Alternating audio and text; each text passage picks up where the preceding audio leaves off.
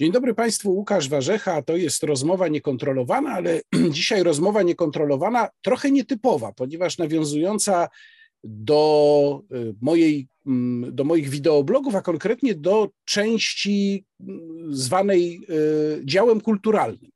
Y, porozmawiamy dzisiaj, porozmawiam dzisiaj z moim gościem o historii, o sztuce i o jednym z najciekawszych polskich miast, a tym gościem jest Juliusz Woźny, historyk sztuki, rzecznik Centrum Historii Zajezdnia, Wrocławskiego Centrum Historii Zajezdnia, ale także felietonista Gazety Wrocławskiej, którego cykl felietonów Państwu bardzo polecam, autor bardzo interesującego cyklu wpisów na profilu facebookowym.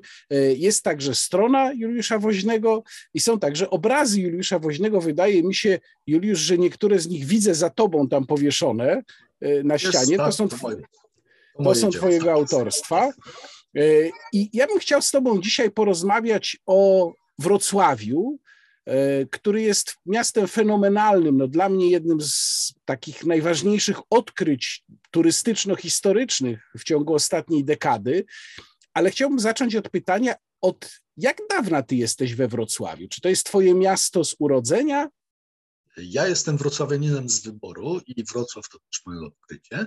E, przyjechałem w roku 77 e, tutaj właśnie, żeby, e, żeby pójść do klasy maturalnej, żeby tutaj zdać maturę i tak się zaczęła moja przygoda z Wrocławiem, potem studia, historia sztuki, no i wiele różnych wcieleń, powiedzieć, czyli byłem nauczycielem, dziennikarzem, e, trochę bawiłem się w prywatną inicjatywę, e, także rzeczywiście tego było sporo. E, no, jestem już człowiekiem takim wiekowym, prawie, prawie wybieram się na emeryturę, w związku z tym jest całkiem sporo. Wrocław to jest miasto o bardzo skomplikowanej y, historii, czyli piastowskie, no bo piastowie śląscy najpierw, potem czeskie, potem niemieckie. Potem i austriackie. Potem, potem austriackie. Austriackie, słusznie, i tak. potem y, znowu Te polskie, pruskie, znowu mówię, no bo pruskie, nawiązuje do, i, i tak, do tak. piastów śląskich.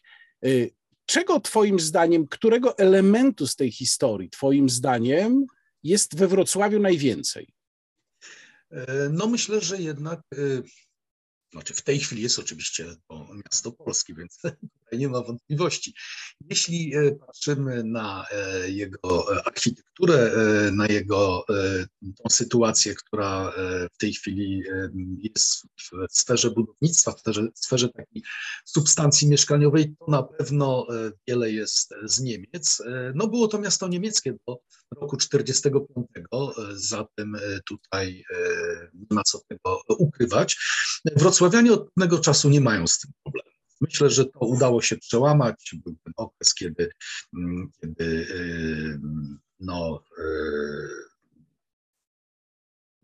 próbowano zacierać ślady historii, próbowano e, tą, tą, niemiecką e, obecność e, w jakiś sposób rugować. W tej chwili to już nie jest problem. Myślę, że, że ten okres po przemianach po 1989 roku, a zwłaszcza po tym, czego dokonał Marek Krajewski, spowodowało, że wszystkie książki z, słowem Breslau sprzedawały się we Wrocławiu znakomicie i jak mówię, nie ma już tego, tego kompleksu, nie ma czegoś takiego, że e, to e, odczuwamy jako jakieś niebezpieczeństwo. To przez długie lata było hodowane przez propagandę komunistyczną.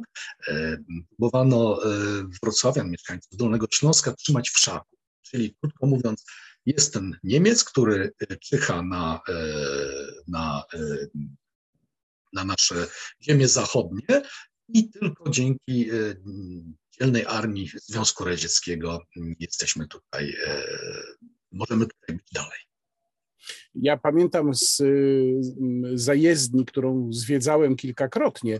Tam jest taka, taki, takie miejsce, które pokazuje, jak się pozbywano y, między innymi tablic z niemieckimi nazwami ulic zaraz po wojnie.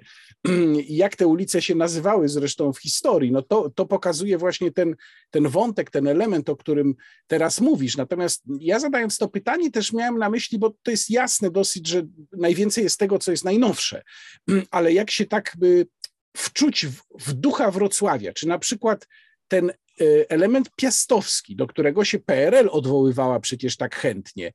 Czy on jest do znalezienia, czy on jeszcze jest wyczuwalny?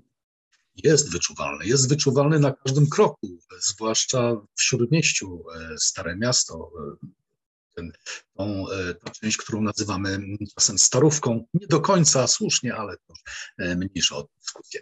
W każdym razie no, najważniejsze miasto, serce Wrocławia handlowe, czyli rynek, no przecież został w czasach piastowskich i to dzięki właśnie tej genialnej średniowiecznej koncepcji Wrocław osiągnął, co osiągnął. Był miastem potężnym, był miastem naprawdę liczącym się e, na każdym kroku spotykamy fundacje piastowskie. To jest, e, to jest katedra, to są gotyckie kościoły, fenomenalne zresztą. Ja jestem ciągle podwórkiem kościoła Świętego Krzyża, który nie był wznoszony jako, e, jako kościół grobowy Henryka Probuca, ale wskutek okoliczności, tu mamy bardzo ciekawą rzecz, mamy cały kryminał średniowieczny, otrucie e, władcy, dobrze rokującego, bo to zaledwie 33-letni mężczyzna był, kiedy został otruty. W każdym razie został pochowany w kościele, który ma dwa poziomy, jest piętrowy, jest po prostu fenomenalnym dziełem sztuki, moim zdaniem najpiękniejszy kościół Wrocławia, czyli Fundacja Piastowska. E, tego typu elementów jest bardzo wiele w Wrocławiu, zwłaszcza jeśli ktoś potrafi je wyłowić, jeśli potrafi e, spojrzeć na to troszeczkę głębiej, to rzeczywiście e, tego, tego jest bardzo wiele. Jest sporo Czechów. Przecież herb czeski jest, lew czeski jest w herbie Wrocławia. W związku z tym no, elementów jest e, ogromnie dużo. Jest e, Uniwersytet Wrocławski, Fundacja Cesarzy e, Austriackich, czyli tutaj mamy obecność kolejną Domu Habsburskiego we Wrocławiu. Jest mnóstwo fenomenalnej architektury z przełomu XIX i XX wieku, już w proweniencji wrocławskiej. Mm, to jest chociażby e, hala stulecia, hala ludowa, e, to jest znakomity e, kameleon Richa Mendelssohna. Także rzeczywiście to jest taki wielowarstwowy tort, przepyszny, smaczny. Ja delektuję się mm, tym, tym tortem od długiego czasu i muszę powiedzieć, że ciągle napotykam nowe smaki, ciągle wyławiam rodzenki, ciągle jestem zaskakiwany. Nawiązując jeszcze do tego, co się wydarzyło po II wojnie światowej, mm, ile zostało we Wrocławiu, ile zostało we Wrocławiu Niemców, czy w ogóle jacyś zostali i kto do Wrocławia wtedy przyjechał, no bo przecież Polaków tam nie było. W komedii Sami Swoi mamy taką sytuację, która jest troszeczkę zafałszowana. Wiemy doskonale, to nie jest, nie jest zarzut wobec, wobec e, Sylwestra Chęcińskiego, wobec e, reżysera e, tej znakomitej komedii. On po prostu musiał nakręcić, no inaczej się nie dało, ale tam, kiedy Pawlak i Targul przyjeżdżają do tego miasteczka sąsiadującego z wioską, to miasto jest puste. Tam ksiądz jest niemiecki. Poza tym nie ma Niemców. To jest niestety nieprawda. E, to wyglądało tak, że przez pewien czas we Wrocławiu pod jednym dachem, często w jednym mieszkaniu, w jednym domu, e, koegzystowali Niemcy i Polacy, czyli ci, którzy już byli w trakcie wyjazdu i ci, którzy mieli objąć e, tą, ten dom, to mieszkanie, w którym, w którym oni wspólnie przebywali. Relacje układały się w bardzo różny sposób. Ja znam takie przypadki, że rzeczywiście zawiązały się przyjaźnie, ale niewątpliwie była też wrogość tutaj. Nie ma co owijać w bawełnę. To, to było tuż po straszliwej wojnie i każda polska rodzina miała, miała straty bardzo bolesne. W związku z tym te relacje układały się między takimi dwoma biegunami. Natomiast e, ci Niemcy byli przez kilka lat e, z wielu powodów. E, między innymi władze nie chciały dopuścić do tego, żeby wszyscy wyjechali ci ludzie, którzy byli w stanie obsługiwać infrastrukturę miejską. Pamiętajmy, że no, każde miasto ma swoją specyfikę, ma swoje, swoją kanalizację, swój system dostarczania gazu, linie energetyczne tramwaje. W związku z tym bez tych Niemców przez pewien czas Wrocław nie mógłby funkcjonować. I władze świadomie tych ludzi tutaj zatrzymywały. To, to nie było tak, Niemców się masowo y, pędziło do, do pociągów i się ich wywoziło stąd przemocą. To był proces, to trwało długo. Bez wątpienia była to, było to wydarzenie dla wielu z tych ludzi niezmiernie bolesne, ale też wiem, że wielu z nich chciało po prostu wyjechać. Kiedy już rozpoznali realia, kiedy okazało się, że to są realia komunistyczne, e, no, e, trudno, trudno się żyje e, w tym systemie, oni bardzo chcieli, bardzo wielu z nich chciało wyjechać na zachód. Także jak mówię, to te wszystkie sytuacje są niezmiernie skomplikowane. Kto przyjechał E, oczywiście e, Wrocław e, rozpoznajemy jako Lwów, ale to jest też mit, to jest legenda. Z Kresowiaków we Wrocławiu, Kresowiacy we Wrocławiu stanowią dopiero trzecią względem liczebności grupę. Znacznie więcej było ludzi z Małopolski i z Wielkopolski. Dlaczego, dlaczego Wrocław funkcjonuje w powszechnym przekonaniu jako jako to miasto Kresowiaków? Otóż stamtąd przyjechali ludzie wykształceni. To byli często pracownicy mm, naukowi, pracownicy uniwersytetów. E, I oni e, no, narzucili niejako e, swoją narrację całemu miastu. Oni pisali pamiętniki, w związku z tym, jeśli sięgamy do, mm, jakichś źródeł pisanych, no są te, te wspomnienia, które zostawili mm, kresowiacy. Do Wrocławia trafiła duża liczba tramwajarzy z Lwowa, Bałak e, lwowski było słychać po prostu w wrocławskich e, tramwajach. Także e, poza tym no, była taka trochę, trochę myślę snobizm, że jak już ktoś tam miał jakąś rodzinę, chociażby czasem dość odległe więzi, jednak, jednak było sympatycznie, jak się powiedziało, że gdzieś tam się jest z Lwowa. Ci ludzie stamtąd wyjeżdżali zmuszani różnymi okolicznościami bo pamiętajmy, że do Wrocławia przybyła spora grupa e, Sybiraków, o tym nie będziemy jeszcze mówić.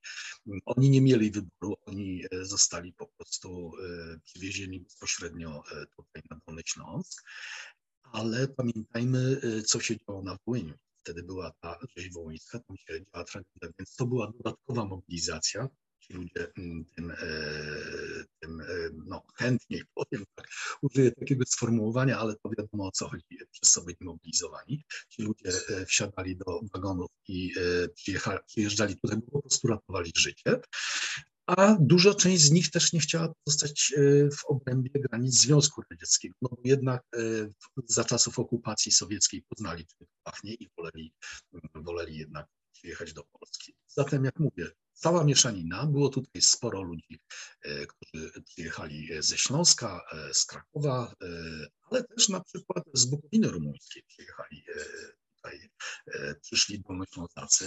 Przyjechała spora grupa ludzi z Francji, z Belgii, Gierek, prawda, między innymi no on nie przyjechał na Dolny Śląsk, tylko na Górny, no bo to był człowiek, w kopalni pracował. Zatem ogromna mieszanka ludzi. Tak jak przed wojną e, można powiedzieć, Wrocławiu e, mieszkała e, taka wielokulturowa mieszanka, w jakimś sensie powojenny Wrocław odwzorowywał tę sytuację, bo też tu byli ludzie z różnych stron. No, pamiętajmy, że przez długi czas było tak, że jeśli się kogoś pytało, a skąd jesteś, to on odpowiadał, no, że z Częstochowy, z Lwowa, właśnie z Wilna nie mówiło się przez długi czas, że jestem z Wrocławia. E, to był też proces, to, trwało bardzo długo, że zanim to miasto zostało oswojone, zanim e, tutaj e, nadano nazwy, i nie tylko te nazwy ulic, ale też mam na myśli takie, takie nazwy potoczne. Na przykład u mnie dzieci na podwórku mówią, idę na podlipy. To jest takie sąsiednie podwórko. Czyli to, Je, jeszcze jest, raz, jak mówią? Idę na podlipy bo tam kilka lip rośnie, rosną drzewa i to jest, to jest już ich własne nazewnictwo, prawda? E, także e, to, co nazywają historycy onomastyką, czyli nadanie takich imion, że a gdzieś tam za pompą, po studni, e, to wszystko trzeba rozpoznać, to wszystko trzeba na nowo nazwać. Dla tych ludzi niektóre z tych kościołów no, były anonimowe, oni nie wiedzieli, jakie to są wyzwania. Także to, to jest fascynujący proces, to jest, to jest ogromnie ciekawa rzecz. Do tego właśnie ten kontekst niszczenia śladów Niemczyzny, czasami wręcz groteskowe, bo czasami groteskowe sytuacje, bo no, robotnicy dostawali dłuta i polecenie, żeby skuć gdzieś tam niemieckie napisy, więc skubali na przykład też łacińskie barokowe epitafia, no bo nie byli to chłopcy wykształceni, więc jak nie, nie rozumiał, no to skubał. Także tak to, tak to wygląda. W jednej z powieści Marka Krajewskiego, o którym wspomniałeś, jest taka chyba dosyć symboliczna sytuacja, w której y, Edward Popielski, czyli ten drugi jego bohater, Lwowiak, Y, przyjeżdża do Wrocławia, czy no zostaje zmuszony do tego, żeby do niego przyjechać i tam spotyka Moka, którego poznał jeszcze przed wojną, a Mok się musi z kolei z Wrocławia wynosić. Więc y, no, to jest takie dosyć symboliczne. Zresztą Marek Krajewski chyba bardzo dobrze Wrocław ograł. Jakie to twoim zdaniem ma znaczenie ten cykl powieści o Eberhardzie Moku, powiązany również z cyklem powieści o Edwardzie Popielskim. Czy to w jakiś sposób Wrocław, znaczy co to zrobiło z Wrocławiem tak naprawdę? To jest fenomenalne zjawisko. To jest coś, czego chyba e, nie ma gdzie indziej, nie ma w żadnym innym wrocławskim mieście, e, żadnym innym polskim mieście. A jednocześnie e, myślę, że to to jest ten proces, o którym wspominałem, że mm, wrocławianie e, przestali e, patrzeć wilkiem na tą przeszłość niemiecką. E, napisy, które w tej chwili gdzieś tam wychodzą spod zamalowań, spod tynków we Wrocławiu są pieczołowicie odnawiane. Czasami moim zdaniem wręcz przesadnie, to już poszło wahadło w drugą stronę, bo to się dzieje z takim pomijaniem troszkę polskich starych napisów. Niedawno odkryto napis, e, taki szyld e, sklepu dla pani, tam zapachy do ciast i tak dalej. E, I wiem, że to, do końca to nie było od razu, to, to 46-47 rok, to jest ten czas, kiedy, o, którym, o którym opowiadamy. Tutaj gdzieś w koło dymią jeszcze zgliszcza, a już polski dzielny biznesmen zakłada sklep przy ulicy, przy dzisiejszej ulicy Piłsudskiego. I tam do końca nie było takiego przekonania, czy to zostawiać, czy to po prostu zamalować. No bo no polskie, no mamy polskich szyldów teraz, no, ale udało się e, to jednak ocalić. I mm, te, te szyldy zostały gdzieś teraz odkryte około dworca nad Odrze e, następne. Myślę, że e, też zaczynamy fascynować się tą historią czasu powojennego. Zaczyna to e, coraz mocniej wkraczać do świadomości e, z takim właśnie oznaczeniem, że to jest, że to jest też niezmiernie e, ciekawy proces. Coraz więcej powstaje różnego rodzaju blogów, zainteresowanie tymi sprawami rośnie. I moim zdaniem to jest specyfika Wrocławia. Chyba rzecz niezrozumiała do końca dla osób spoza, spoza Wrocławia, że potrafiliśmy przerzucić taki most. I e, nie przeszkadza wrocławianom, że tamci ludzie mówili innym językiem, że chodzili e, do zborów e, protestanckich. No ja mówię tu, uogólniam oczywiście. I że, że to była inna obyczajowość. Myślę, że coraz, coraz większe zainteresowanie czołowitość, jak mówię, jeśli chodzi o pamiątki, jeśli chodzi o świadectwa tamtego czasu, y, udało się to odczarować. Nie ma, y, nie ma strachu, y, nie, nie mamy jakiegoś poczucia, że, mm, że w tej Niemczyźnie się czai jakieś niebezpieczeństwo, że tam gdzieś może gdzieś z jakiejś takiej pamiątki wyskoczyć werbo. Tego, tego już we Wrocławiu no, Wrocław y, jest też w pewien sposób oswajany dla polskiej pamięci, chociażby przez takie y, placówki czy inicjatywy jak Muzeum Pana Tadeusza. To chyba mało kto wie, myślę, a szkoda, że takie muzeum właśnie przy rynku wrocławskim jest. Bardzo zresztą ciekawe, multimedialne muzeum opowiadające y, o życiu Mickiewicza i o powstaniu Pana Tadeusza no i tam można zobaczyć w ogóle mm, oryginał, rękopis pana Tadeusza. Jest właśnie tam przechowywany. No to są właśnie ossonickie zbiory. To jest to, co nas łączy bezpośrednio z Lwowem, czyli e, ten księgozbiór, to, co się udało wtedy, e, wtedy wywieźć i stworzyć e, drugą, drugie życie, nadać Zakładowi Narodowemu, Narodowemu imienia Ossolińskich. takich niezmiernie istotnych elementów mamy więcej w naszym mieście, czyli jest na przykład bardzo ważny Lwowiak, pomnik hrabiego Fredry na rynku, stoi na, na miejscu jednego z cesarzy niemieckich, pomnika cesarzy niemieckich. Mamy panoramę racławicką, która też tutaj przyjechała i jej dzieje to jest na kolejną długą opowieść historia, bo ona przez długi czas w zasadzie nie było wiadomo, co z nią zrobić. No, Polacy leją ruskich, prawda? Także to, to był problem. Kilka Kolejno kilka komitetów się zawiązywało. Był już gotowy budynek, który stał e, przez długie lata i nie można było tej e, panoramy tam e, zainstalować. No wreszcie jest. I rzeczywiście milionowa publiczność, zainteresowanie ogromne, no bo to jest, to jest też wielka rzecz, prawda? Panorama, ogromny malowany obraz, rzeczywiście doznania zupełnie inne. To zanim, zanim powstało kino, to właśnie panoramy pełniły stanowiły e, taką e, rodzaj takich e, właśnie sal kinowych, w których można było przeżyć w bardzo bezpośredni sposób no niemal uczestnictwo w, takiej, w takim zgiełku Także rzeczywiście tego jest bardzo wiele. Pamiątek lwowskich mamy całe mnóstwo. W Centrum Historii Zajezdnia mamy właśnie taki, takie zestawienie, bo próbujemy też przełamać kolejne mity. Jest taki, mm, taki stereotyp, że e, przyjechali tu ludzie ze wschodu, którzy e, dostali e, taką perłę jak Wrocław i tu bardzo wiele zniszczyli i to w ogóle mm, taki najazd barbarzyńców nie, nie było tak. Pamiętajmy, że Wrocław był zniszczony w straszny sposób w czasie oblężenia festonu Breslau. Przyczynili się do tego także Niemcy, bo oni dewastowali to miasto w ogromnym stopniu, e, próbując e, utrudnić e, oblężenie i walkę Rosjanom. I poza tym pokazujemy tam przedmioty, które są niemal bliźniacze. Przedmioty, które są tutaj proweniencji niemieckiej, jest na przykład niemiecki cylinder, ale tuż obok stoi w gablotce lwowski melonik. Są tradycyjne niemieckie sztućce, a tuż obok lwowskie, ardekowskie, znakomite przykłady sztuki takiej właśnie designerskiej przedwojennej Polski.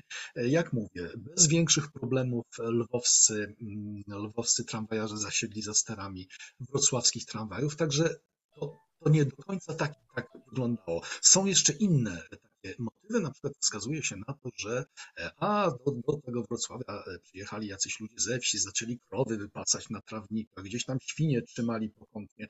E, moi drodzy Państwo, świnie się trzymało pokątnie także w Berlinie i tam się też wypasało krowy, bo mm, sytuacja żywnościowa po wojnie była dramatyczna zarówno w Polsce, jak i w Niemczech po prostu ludzie sobie radzili w ten sposób w wielu miejscach.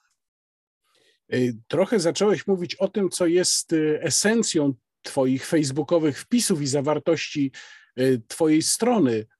Czy mógłbyś powiedzieć, bo Ty tych historii napisałeś bardzo dużo, ja nie jestem w stanie zliczyć, na pewno wszystkich nie czytałem, myślę, że to było, nie wiem, może i setka takich różnych anegdotycznych historii, gdzie opowiadasz a to o jakimś budynku, a to o jakimś ornamencie, a to o jakiejś postaci ważnej z historii Wrocławia.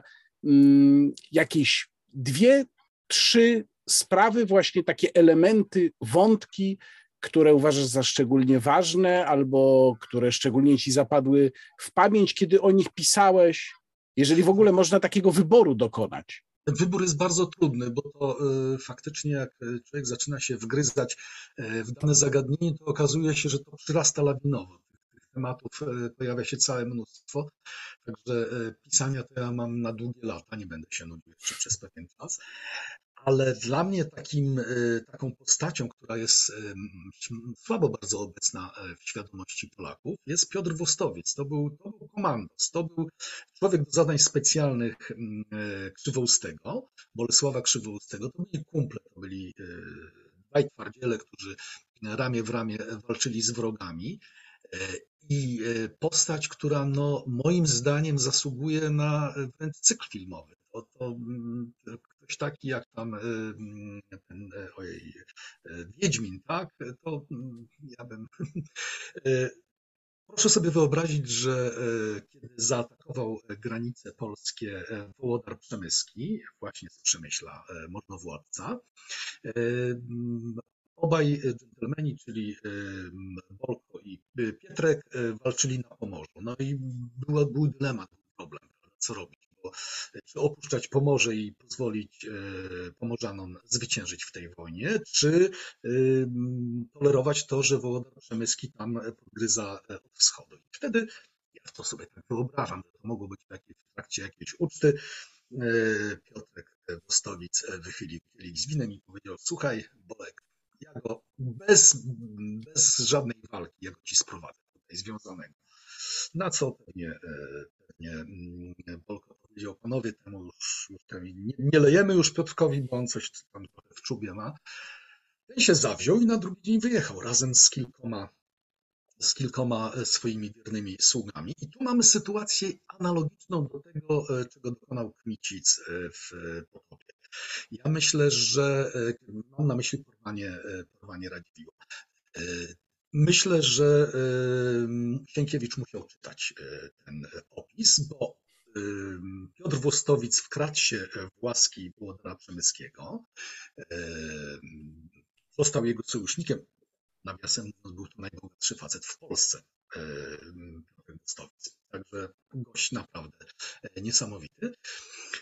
E, Wołodar bardzo chętnie powitał takiego sojusznika, no i tam razem popijali sobie w piwniczce. Pewnego razu wybrali się na polowanie.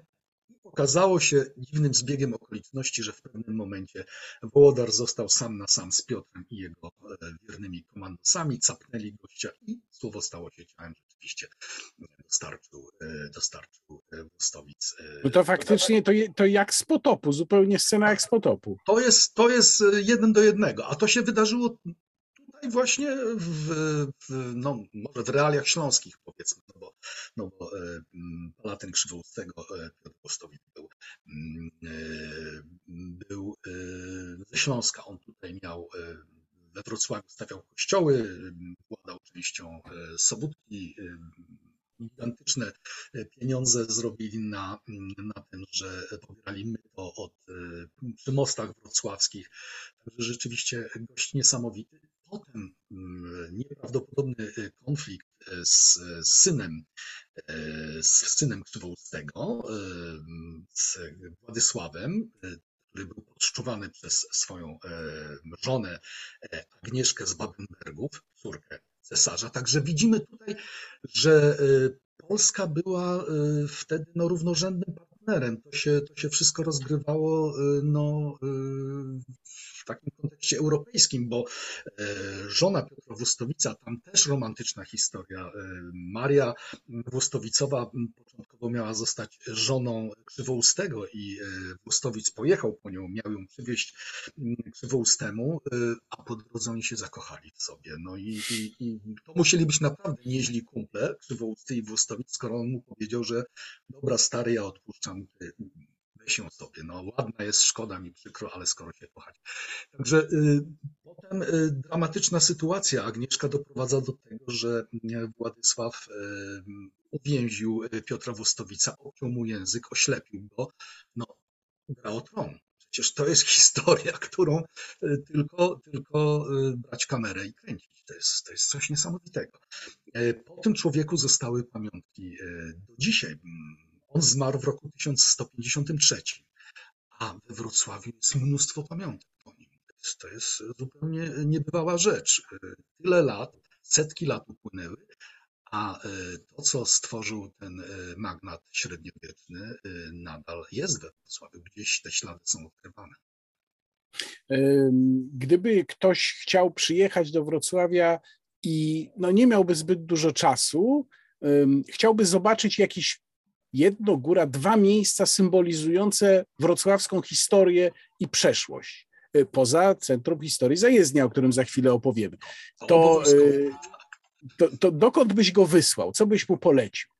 E, myślę, że ratusz wrocławski mm, to jest e, ten taki, taki dowód, to jest taki, taki egzemplum tworzenia się e, wrocławskiego samorządu, czyli tego poczucia, że Wrocław rośnie w siłę, e, staje się e, partnerem, ba nawet w pewnych sytuacjach wręcz przeciwnikiem głów koronowanych europejskich, różnych władców, bo między innymi Wrocław prowadzi wojnę celną z naszym Kazimierzem Wielkim.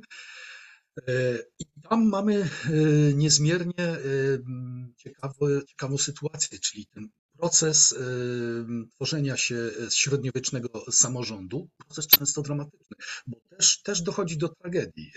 W roku 1418 w czasie buntu wrocławskich mieszczan, który, którzy są tak już zduszeni podatkami, że część z nich zaczyna bankrutować, 200 osób wdziera Skąd się Skąd my to, przepraszam, znamy? Skąd my to znamy? Prawda? E, tak, a była to ewidentnie wina wrocławskich, e, wrocławskich rajców, bo e, oni troszeczkę próbowali wymanewrować czeskiego króla. To już Wrocław wtedy był w obrębie korony czeskiej i próbowali troszeczkę zagrać na nosie Zygmuntowi Luksemburskiemu, a on wtedy podniósł podatki. I jak mówię, tych 200 e, buntowników wdziera się do wrocławskiego ratusza, dokonuje defenestracji pierwszej na terenie mm, czeskiego królestwa, na, na terenie tej monarchii. E, w Pradze dochodzi do dwóch defenestracji, ale to już później. My byliśmy tutaj w Wrocławiu mm, pierwsi i e, ci rajcy zostają wyrzuceni przez okno, a następnie ścięci.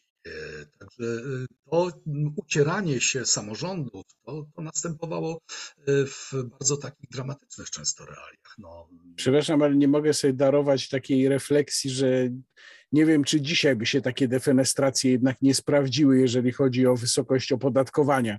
No ale, ale wiadomo, że do tego, do tych metod już raczej powrotu nie ma. Chciałem Cię teraz zapytać o zajezdnię, bo jeżeli ktoś nie był albo nie zna tego miejsca, to może sobie myśleć, a skąd taki tytuł, y, taka nazwa? No nazwa stąd, że to jest zajezdnia, to znaczy była zajezdnia y, autobusowa, bo już oczywiście w tej chwili nie funkcjonuje. W tej chwili jest właśnie Centrum Historii, czyli muzeum Jaka jest jej historia? Dlaczego tam właśnie się znalazło centrum historii? Zanim to była zajezdnia autobusowa, to najpierw to była zajezdnia tramwajowa na przełomie XIX i XX wieku. Tam powstał, powstały piękne hale e, w takim stylu, e, no, oczywiście industrialnym, praktyczne z jednej strony, ale z drugiej strony tam się pojawiają elementy sztuki egipskiej, czyli e, obeliski. A wiadomo, że w sztuce egipskiej wejście pomiędzy dwa obeliski przenosiło e, daną osobę do innej rzeczywistości. No tam się wchodzi między dwa obeliski, czyli trafiamy do innej rzeczywistości. Do, e, po wojnie e, to miejsce stało się zajezdnią autobusową i w roku 1980, w sierpniu, tam wybuchł pierwszy strajk.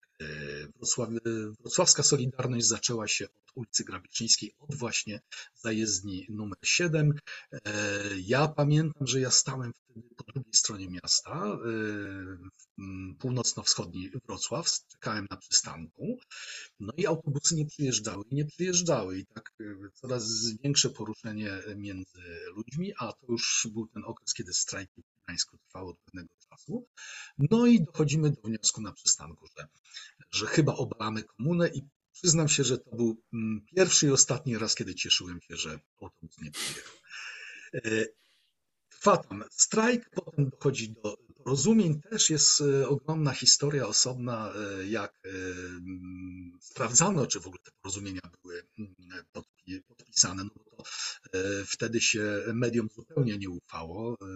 Dzisiaj ma się takie swoje, którym się ufa zazwyczaj, ale wtedy, wtedy się mediom nie ufało, w związku z tym pojechały dwie delegacje do, do Gdańska sprawdzić, czy rzeczywiście porozumienia są podpisane, czyli strajk we Wrocławiu trwał trochę dłużej niż, e, niż w Gdańsku. No i potem, e, kiedy już e, okazało się w, czasach już naszych, tych, tych naszych bliskich, że ta zajezdnia zostanie zlikwidowana, bo ona wyczerpała swoje możliwości techniczne, nie, nie, nie mogła funkcjonować dalej w tym miejscu. Władze miasta przekazały ją centrum, przekazały ją ośrodkowi pamięci przyszłość, który działał już od pewnego czasu i tam właśnie stworzyliśmy takie miejsce, gdzie opowiadamy historię Wrocławia i Dolnego Śląska, poczynając od 1945 roku do, do czasów współczesnych. No z takim jeszcze y, małym wstępem zahaczającym o ten niemiecki Wrocław sprzed 1939 y, roku, czy sprzed 1945. Tak, licząc właśnie w ten sposób, to to jest najstarsza y, tramwajowa zajezdnia na terenie obecnej Polski. To tak się jakoś składa, że akurat tutaj na tych ziemiach zachodnich sporo jest takich elementów, które są najstarsze na terenie obecnej Polski. To na koniec chciałbym jeszcze wrócić do wątku, o którym wspomniałeś wcześniej, kiedy mówiliśmy o tym, kto przyjeżdżał do Wrocławia. I chciałbym zapytać Cię o wystawę Golgota Wschodu, która będzie wkrótce miała swój wernisaż. To nie jest w, histori- w, w Centrum Historii Zajezdnia, więc chciałbym, żebyś powiedział, gdzie to jest i o czym ona opowiada. Wystawa jest zlokalizowana przy ulicy Bitiga 10 e, w klasztorze e, redemptorystów, e, przy, przy kościele i klasztorze redemptorystów. Jak wspominałem, do Wrocławia przyjechała spora liczba Sybiraków. Tutaj naturalnie od początku napotykamy na problemy. Do dzisiaj nie wiemy precyzyjnie, ilu Polaków zostało wywiezionych w latach, poczynając od, lat 40., od momentu, kiedy Sowieci zaczęli w masowy sposób wywozić e, Polaków na Sybir. E, to są tylko szacunki. Jedni mówią o 300, e, 350 tysiącach, inni mówią nawet o półtora miliona, więc roz, rozstrzał jest ogromny, ale tego myślę precyzyjnie nigdy się nie dowiemy, ponieważ no, były zacierane informacje. Podobnie jak z tym, y, ilu, ilu, ilu Sybiraków przyjechało do Wrocławia i na Dolny Śląsk. Kiedy w roku 1988 nastąpiła reaktywacja y, Związku y, Sybiraków, do związku zapisało się 8 tysięcy osób. Ale pamiętajmy, że to był 88 rok. Czyli część z tych ludzi już nie żyła. Część z tych ludzi zresztą nie, nie chciała wspominać tamtych czasów. Krótko mówiąc, to jest, to jest trudne do oszacowania. W każdym razie po 1988 roku, pamiętajmy o jeszcze, jeszcze mała dygresja, pamiętajmy o tym, że ci ludzie nie, nie mogli mówić, nie mogli w obiegu takim społecznym poruszać tego tematu, że byli wywiezieni na teren Związku Radzieckiego do niewolniczej pracy, a w efekcie w zasadzie po to, żeby już stamtąd nie wrócić. Krótko mówiąc, to jest moment, kiedy, kiedy to e, wraca do e, obiegu e, społecznego, kiedy można już o tym otwarcie mówić, ale zainteresowanie ze strony władz jest nadal niewielkie. Ci ludzie grupują się właśnie przy, przy klasztorze, przy ulicy Witiga 10 i tam ojciec Stanisław Golec przygarnia ich, zaczynają tworzyć Golgotę Wschodu. To jest, to jest sanktuarium, jednocześnie połączone z, mm, z Izbą Pamięci. Tą Izbę Pamięci oni tworzą sami w oparciu o kilka organizacji społecznych.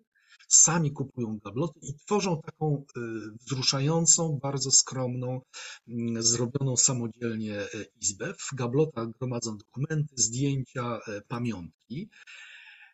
I to funkcjonuje przez, przez kilka lat, ale niestety formuła tej wystawy się wyczerpuje dość szybko, ponieważ młodzież jest w tej chwili przyzwyczajona do czego innego. To, że są mm, wzruszające często pamiątki, jakieś, y, nie wiem, na przykład buty y, kogoś, kto w tych, w tych butach y, karczował tajgę, są, jest siekiera na przykład, właśnie też stamtąd przywieziona, to tak do końca do, do młodych ludzi nie przemawia. Z Zaczęliśmy współpracę ze Stowarzyszeniem e, Sybiraków e, Wrocławskich i efektem tego jest właśnie wystawa, którą otworzymy.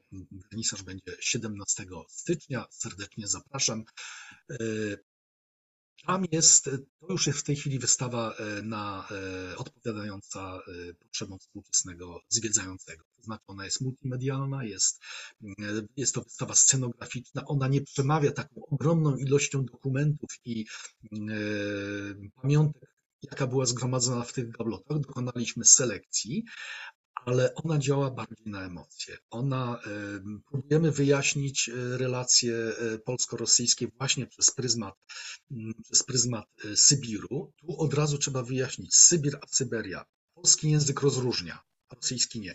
Polski język rozróżnia i Syberia to jest kraina geograficzna. To jest to tam ta, ta część północna mm, azjatyckiego Związku Radzieckiego. Natomiast e, Sybir to jest e, to są te miejsca, do których trafiali Polacy. To, to się nie, nie zawsze pokrywa, ale zawsze gdzieś tam intencją było, żeby, żeby ci ludzie trafili w ciężkie warunki, do ciężkiej pracy i żeby e, nie mieli powrotu stamtąd. Także pokazujemy te, te relacje.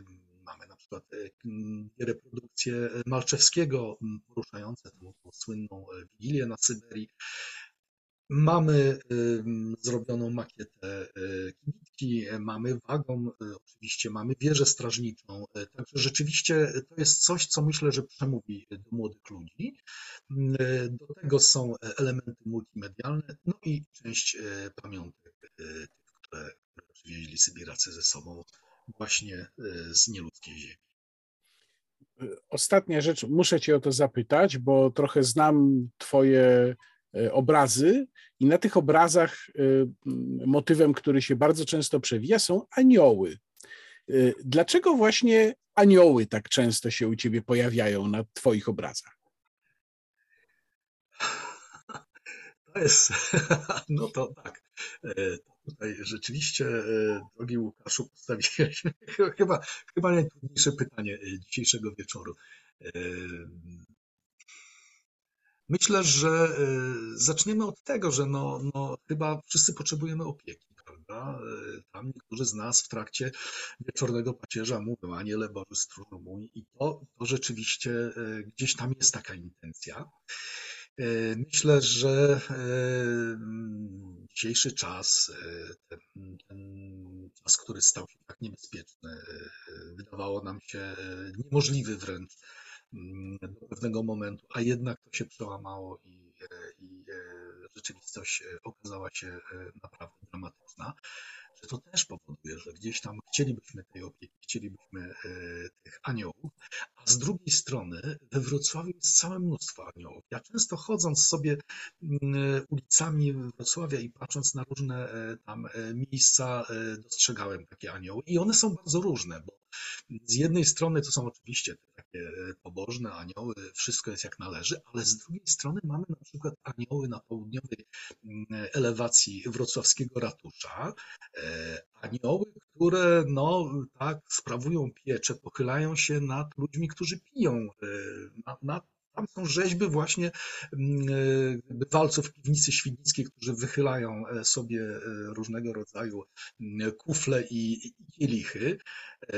I myślę, że te anioły właśnie gdzieś tam asekurują. Jest takie, takie, y, taki cytat, który kiedyś w Krakowie, jak byłem w jakiejś knajpie, przeczytałem, pijanego, a dziecięcia Pan Bóg strzeże.